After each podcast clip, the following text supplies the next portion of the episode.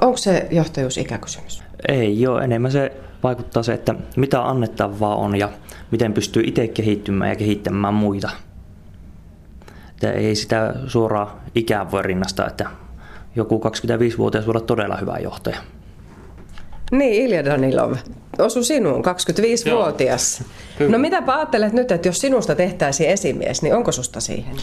No, tuota, no toivottavasti toivoisin, mutta osaan ainakin toimia ryhmässä ja johtaa ryhmää. Mulla on vähän sen kokemusta, niin tuota, uskoisin, että itsestäni olisi esimieheksi. No mitkä, mitkä ominaisuudet sinussa tekevät sinusta hyvän esimiehen? No tuota noin, uskoisin, että minun sosiaalisuus on ehkä semmoinen vahvin luonne, mikä voisi tehdä minusta hyvän esimiehen. Osaan ratkoa ongelmia ja tuota, minua on helppo lähestyä. Jos joku ongelma ilmenee, niin minua on helppo lähestyä ja no, se on ehkä se vahvin. Eli ihmisen luonne onkin sitten etusijalla. Jaakko Juvonen, minkälaisia johtajia te olette täällä Elkolainilla? Oletteko te juuri tämmöisiä sosiaalisia ongelmanratkaisijoita? Kyllähän me ollaan, kun ihmisten kanssa ollaan tekemisissä ja ihmisiä johdetaan, niin totta kai se sosiaalisuus on erittäin tärkeässä roolissa, että toimimme kiinteästi erityyppisten ihmisten kanssa, että asiakaskunnassa ja henkilöstön kanssa ja kaikkien kanssa, niin tuota täytyy tuoda toimen kyllä ja kaiken tyyppisten ihmisten kanssa mukautua aina kuhunkin tarpeisiin. Niin. No minkä ikäisenä sinusta tuli esimies? Mm. Noin 20-vuotiaana. Nyt olen sitä tehnyt luokkaa 15 vuotta, että niin monen näkemys on tullut asioihin kyllä. No kuule, 20 jantterina, kun sinä menit niiden sun alaiste eteen, niin ää, mitäpä sanoit itsellesi ennen kuin menit? Ole oma itsesi. ja, ja kunnioita muita ja pitää ymmärtää ihmisten eri tarpeita. Pitää löytää ihmisille se oikea sija, kun joku, kaikki ei ole hyviä tai kaikki ei ole parhaimmillaan kaikissa toimissa, vaan täytyy löytää sille oikealle ihmiselle oikea sija, missä toimii ja missä hän viihtyy. Mitä olet oppinut 15 vuoden aikana esimiehenä olemisesta? Hmm, paljonkin kasvanut, hyvin paljon ja mukautunut yrityksen tarpeisiin. Yritys on kasvanut siinä aikana ja itse olen kasvanut myöskin hyvin paljon ja olen pyrkinyt siihen, että parani teen joka paikassa, niin sillä ollaan päästy jo aika pitkälle. Johanna Kemppinen, sä nyt edustat tässä Varkauden nuorkauppakamaria, mutta sullakin on 150 alaista. Eikä ole ikää hirveästi vielä sullakaan. Miten sinä näet tämän esimiehenä olemisen ja ikäkysymyksen?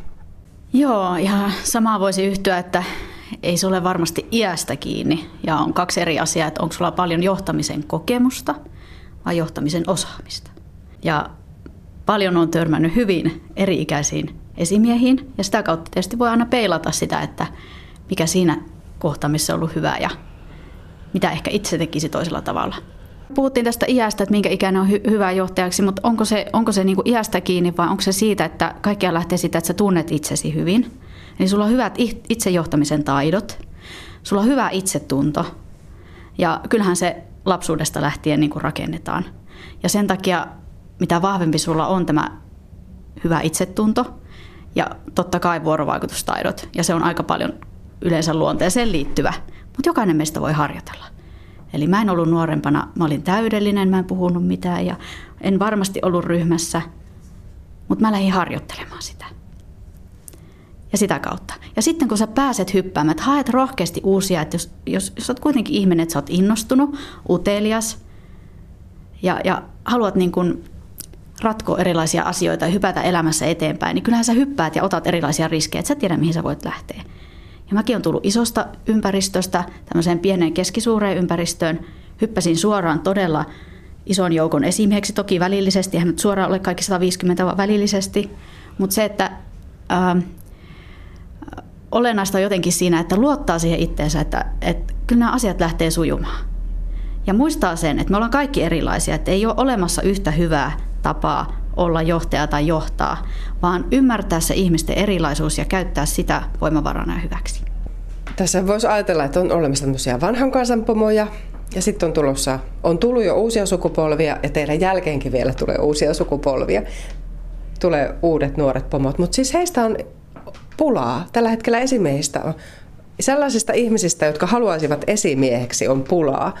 Niin mitä muuten Ilja Danilov opiskelijamaailmasta ajattelet? Sinä olet valmis esimieheksi, mutta mikä siellä on se syy, miksi ei haluta esimiesasemaan?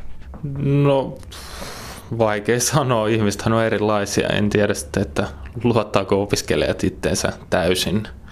Se itseluottamus on aika tärkeä osa siinä esimiehessä. Mutta tuota, no, suuri osa aina ajattelee, että he on asiantuntijoita.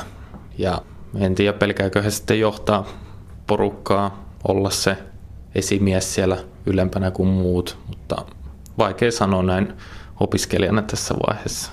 Itse mm. olen ainakin valmis. Niin, mitä te niin ajattelette?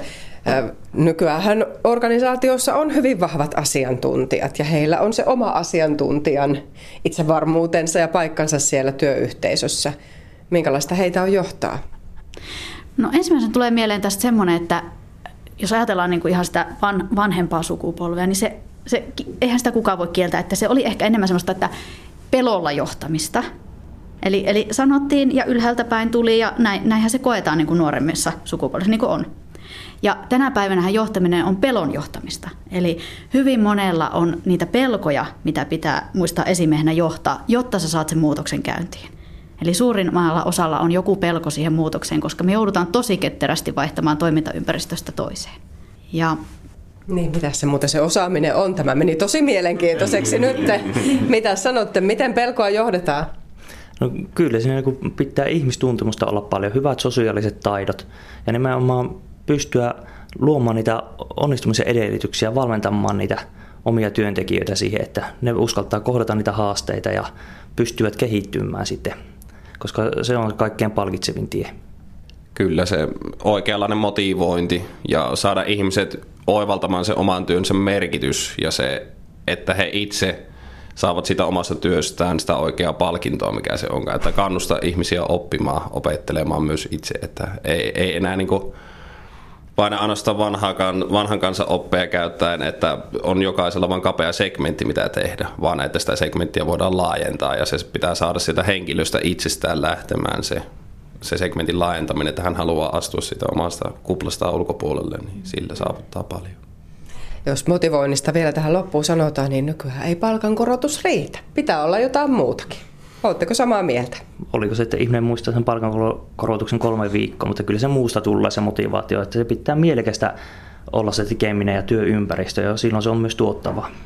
Ja kuunnella henkilöstöä, mitä he haluavat tehdä. Jokaisella yksilöllä on se oma, oma paikkansa, että sitä täytyy kunnioittaa kyllä. Että. Niin, että mitä paremmin ihmisen omat arvot kohtaa se työpaikan yrityksen arvojen kanssa, niin jotenkin sieltä löytäisi sen polun. Ja se on varmaan se yksi avain siihen, että sisäisesti motivoituu siihen työhön. Palkka, niin en usko siihen kanssa. Että tietenkin jonkinlainen taso ja perustulot totta kai, mutta se ympäristö, että siellä on jollain muulla tavalla palkitsevia keinoja muulla tavoin, ja niitä on paljon kokeiltukin työpaikoilla nyt, että, että me emme kaikki arvosta välttämättä sitä suoraan sitä rahaa, vaan sitten noita muita keinoja, ja sen näkee myöskin nuoremmassa sukupolvessa.